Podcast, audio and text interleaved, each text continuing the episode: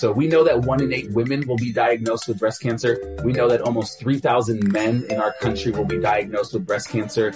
And our, our goal is to put ourselves out of business by curing this disease.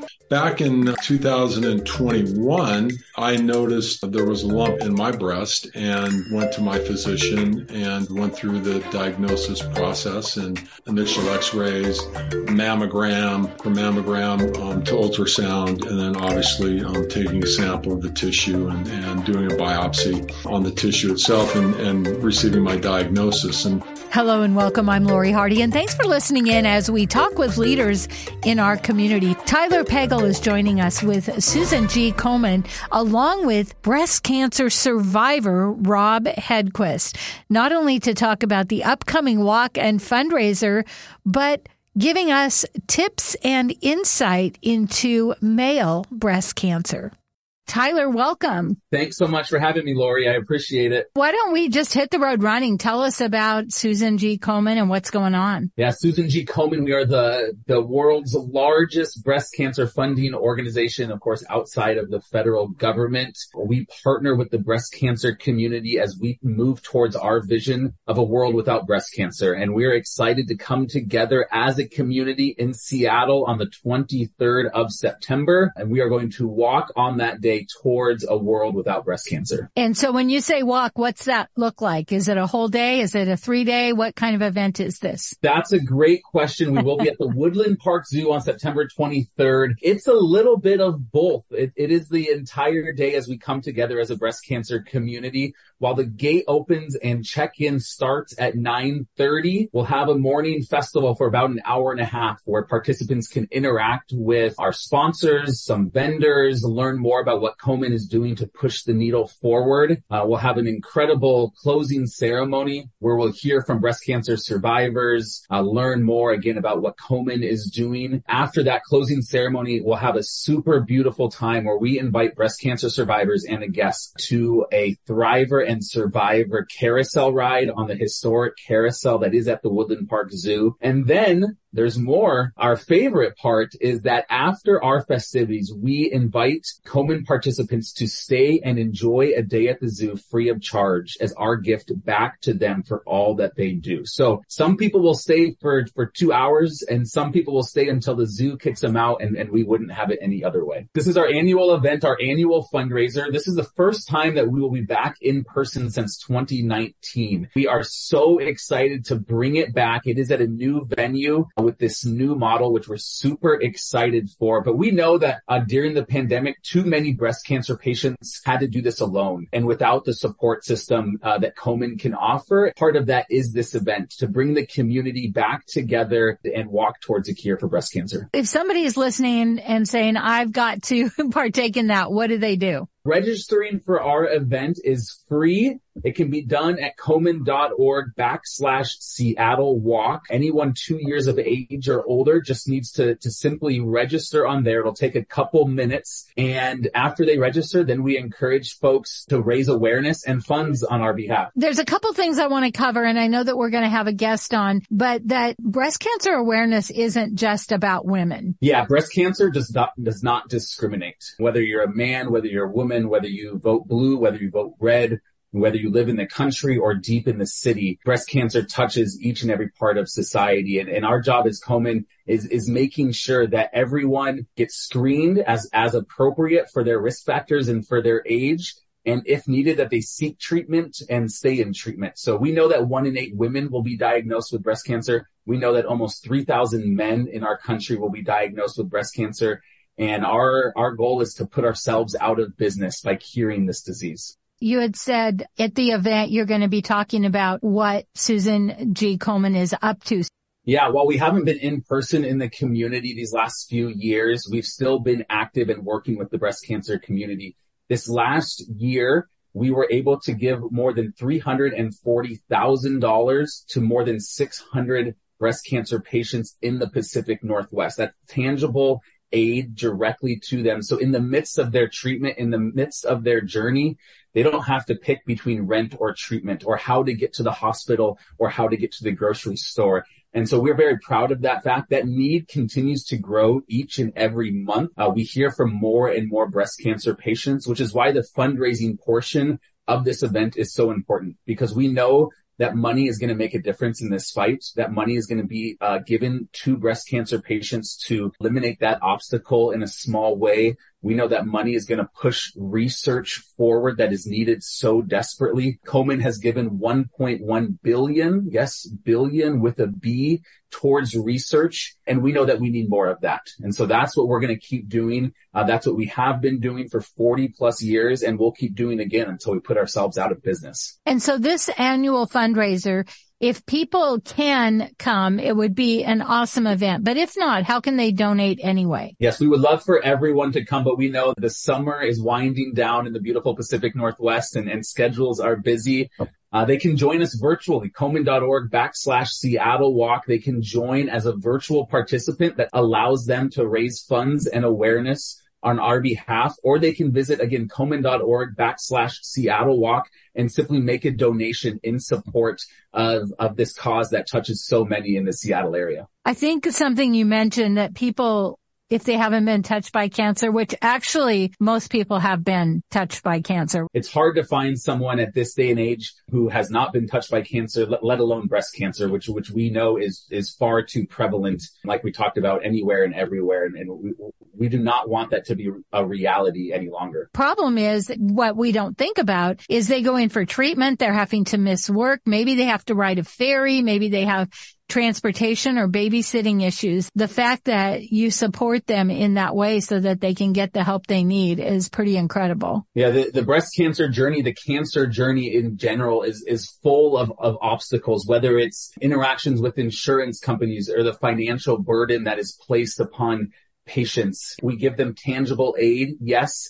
And we also have a patient navigation hotline. If anyone is listening that is a breast cancer patient or knows a breast cancer patient, 1877 go Komen. Uh, you'll be directly connected with a patient navigator who can, can help you maneuver some of those obstacles that you just mentioned, Lori. That is so good to know because that's the other thing. I have a friend who is a cancer advocate and he says when people get a diagnosis, they don't know what to do. They don't know the next step and they don't actually know that there's help. So to know that you get a diagnosis and you're sent home, okay, go home, talk to the family. It's like knowing that other people have gone through it, that there is support, there is information. Pretty crucial, I think, when, when you get something that's so devastating. Yes, absolutely. And we live in a world with Google and, and all these things, but so much information oftentimes isn't super helpful. And so with breast cancer patients, I'll keep saying the number 1877 go Komen. That information will be streamlined and presented in a way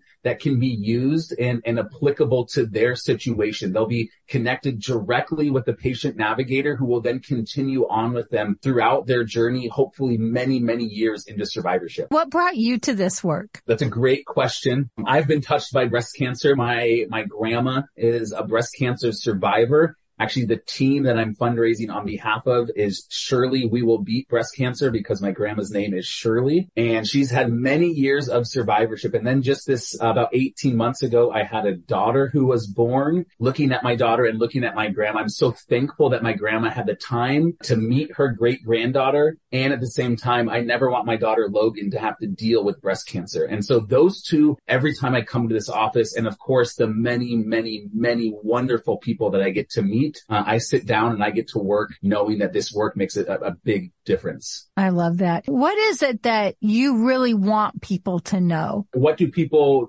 need to know about breast cancer. One is that we are closer to a cure today than we were yesterday, but we're not close enough. With October coming up, which is Breast Cancer Awareness Month, money continues to need to be raised. Awareness needs to be shouted from the mountaintops so that we can continue to move closer to a cure and we'll get there. And with everyone's help, we'll get there sooner rather than later. So again, if somebody wants to register, what's the, where do they go? If you want to register for the walk, komen.org backslash Seattle walk.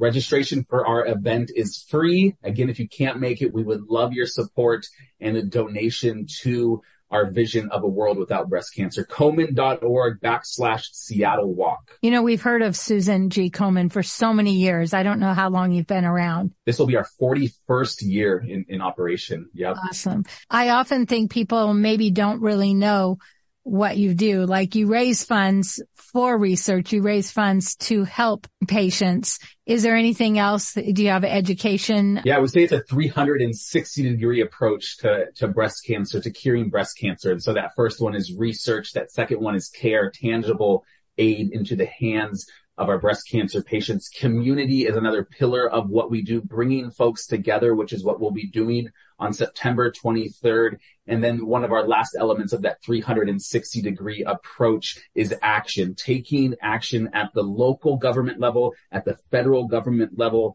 uh, to fund and make uh, changes to law that will benefit the breast cancer community. And we had two tremendous wins when it comes to screening and diagnostic imaging for people who are being screened for breast cancer in both Washington and Oregon at the legislative level this year.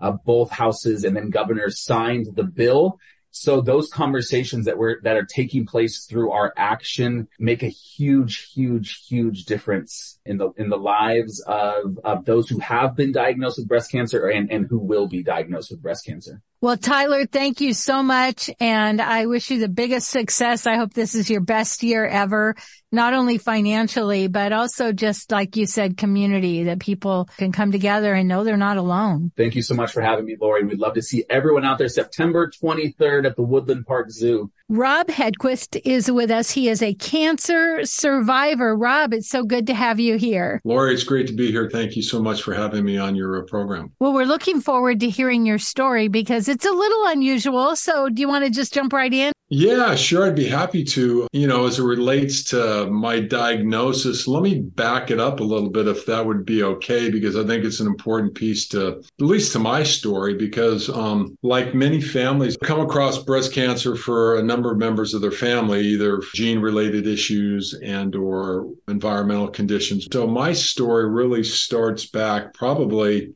all the way back to the mid 70s. My grandmother was diagnosed with lung cancer back in the early 70s. As I get through it, the, the, the story, it'll, it'll, make more sense, but I'm not so sure that that wasn't a manifestation of, of breast cancer, at least for my grandmother on my mother's side. So my maternal grandmother. Then in 1988, my mother was diagnosed with breast cancer, went through significant amount of, of treatment, both surgically and from a chemotherapy drug st- standpoint and then was pretty much given the all clear and seen as a cancer survivor for a number of years. And then, unfortunately, um, in 95, it came raging back and took her in 96. That was kind of the start of the, my story as it relates to the effects of at least breast cancer in, in my family. And then subsequently, a number of years later, back in 2008, one of my sisters developed breast cancer. And then shortly thereafter, about another two years after that, my other sister developed breast cancer.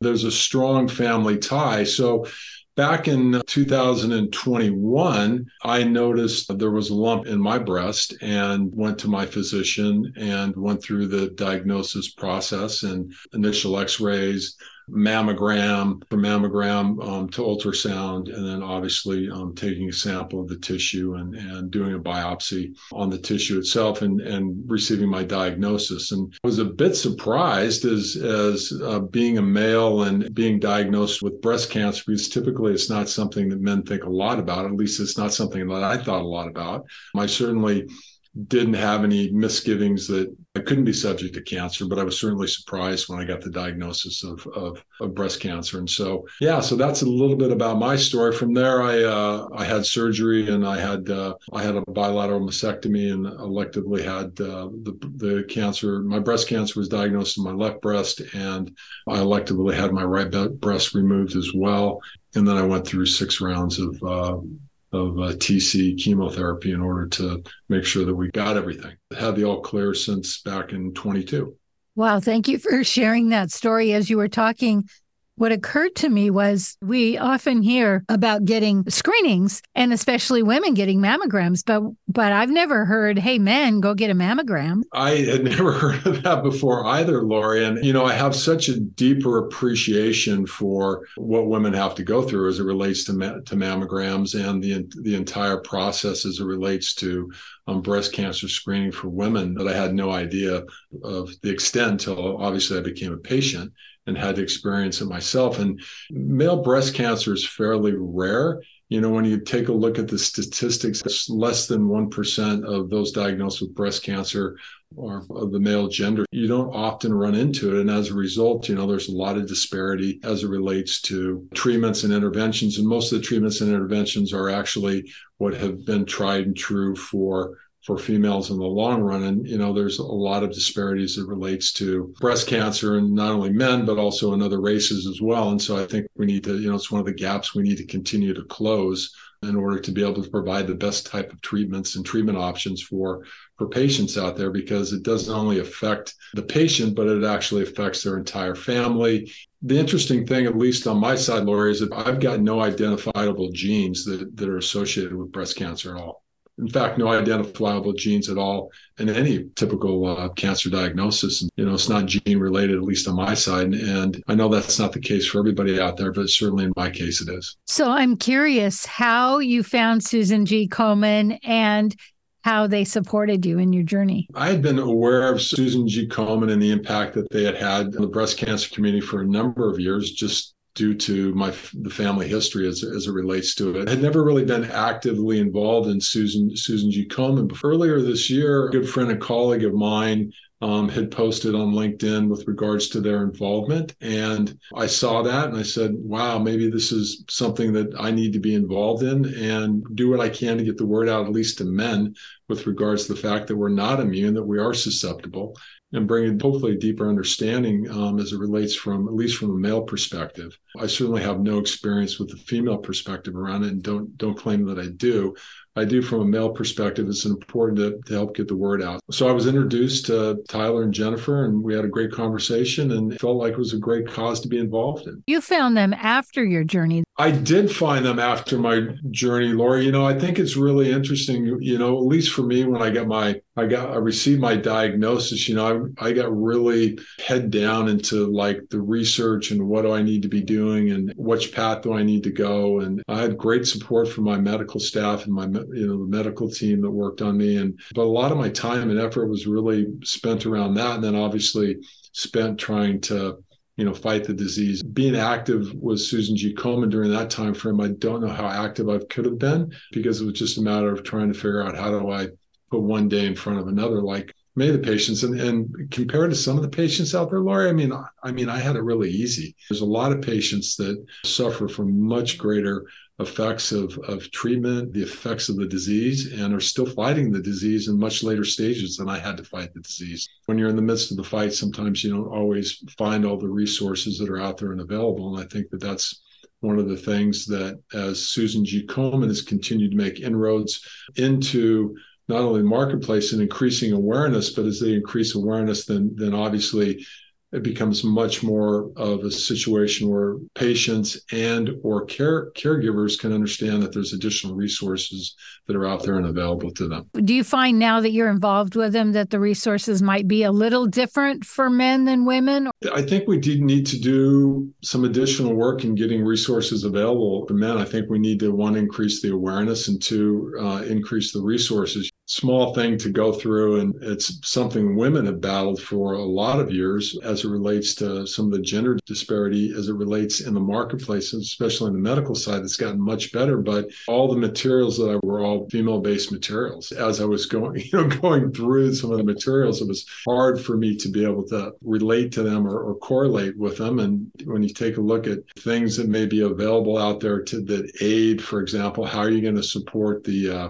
drainage pumps that that they attach into after surgery. You know, there's a lot of great resources for for women out there, but they don't always necessarily correspond to to the male gender. And there's a lot of work that needs to be continued to be done. And even even on the research side, there's some great research that's that's taking place on on male breast cancer, but we need to really do more work in that because we also know diseases, while diseases are the same, they treat different ethnicities and they treat different genders. They treat it differently. And, and what may work well for women may not work so well for men. There's a lot of work that still needs to be done. Yeah, when Tyler and I were talking, he mentioned two things. One is, yeah, we're doing a great job, but there's more. We need more. And that's why we're raising money. So Absolutely. Can yeah. get these more resources, but also I think resources is kind of a, a big word. So somebody listening maybe is going through it. What what does a resource look like? Well, it can be de- depending on the individual. It could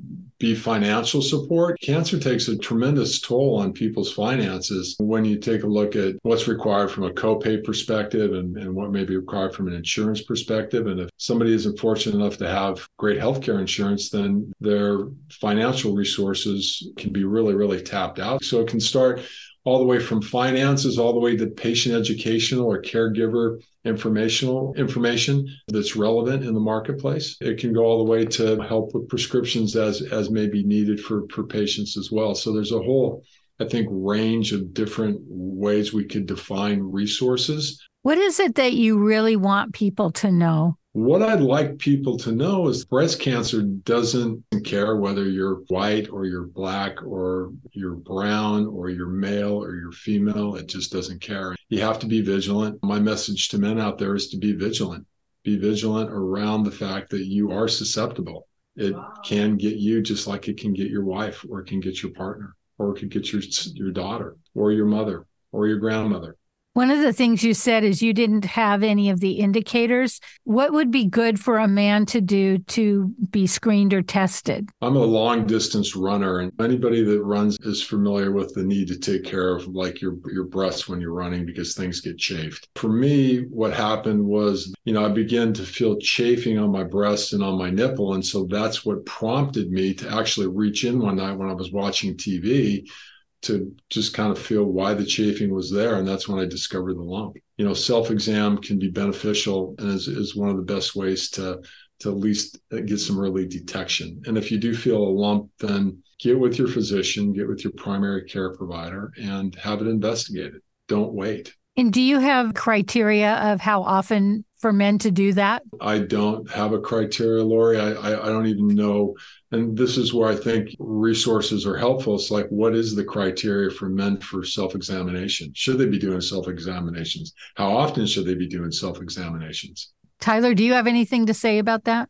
It's a great question, and Rob hit it spot on. More resources are needed, and I'll piggyback up what what Rob said is just to be in tune with with your body. A little less than three thousand men will be diagnosed with with breast cancer, making it a fairly rare cancer. But if men can be proactive and be in tune with how they're feeling, and when something is off, say something. And, and we saw this, Lori, a lot during COVID. If breast cancer can be screened and caught very early on, it can be it can be treated fairly effectively, as, as Rob's story is, thankfully. But when men and women wait to get screened for breast cancer, when they feel something or, or they feel something off in their body, that's when it can become advanced. The likelihood of being cured of it is be, becomes less and less. Be proactive. If, if you feel something in the breast region or just off, make make that call, make that call to the doctor and, and and make that appointment. I just want to thank you for helping to get the get the word out and helping to educate. You know, education is, is so critical in this area, and the, the more people that are out there trying to help to get the word out and educate individuals with regards to what may be happening and what they may be able to do is so important to the cause and so important as Tyler mentioned to that early detection, especially with men. When I felt the lump in my my breast, it was like, huh, this is this is weird. I wonder what I wonder what this is. It didn't really strike me that it could actually be breast cancer until I started started to think about it a little bit, and then I was like, hmm, maybe I should get this checked out. Glad that I did, and glad that I didn't wait because my initial instinct was, no, let me wait a little bit and just see how that develops over time. And that's not the approach we want to take.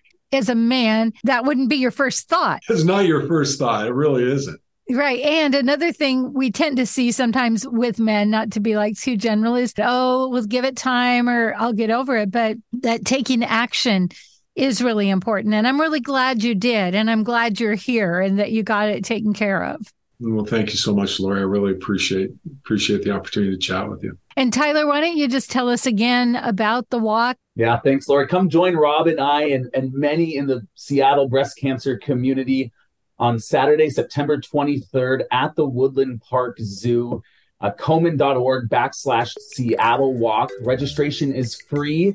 We invite you to, to raise awareness as we talked about today. We, we, of course, invite you to raise funds. And then after Komen festivities, uh, stick around, enjoy a day at the zoo as our gift back to the breast cancer community for all that they do to push us towards a world without breast cancer. Tyler, Rob, thank you so much. Thank thanks, you, Lori. I'm Lori Hardy, and thanks for listening in today. We hope you've learned something new. Join us again next week as we continue to talk with people who are making a difference.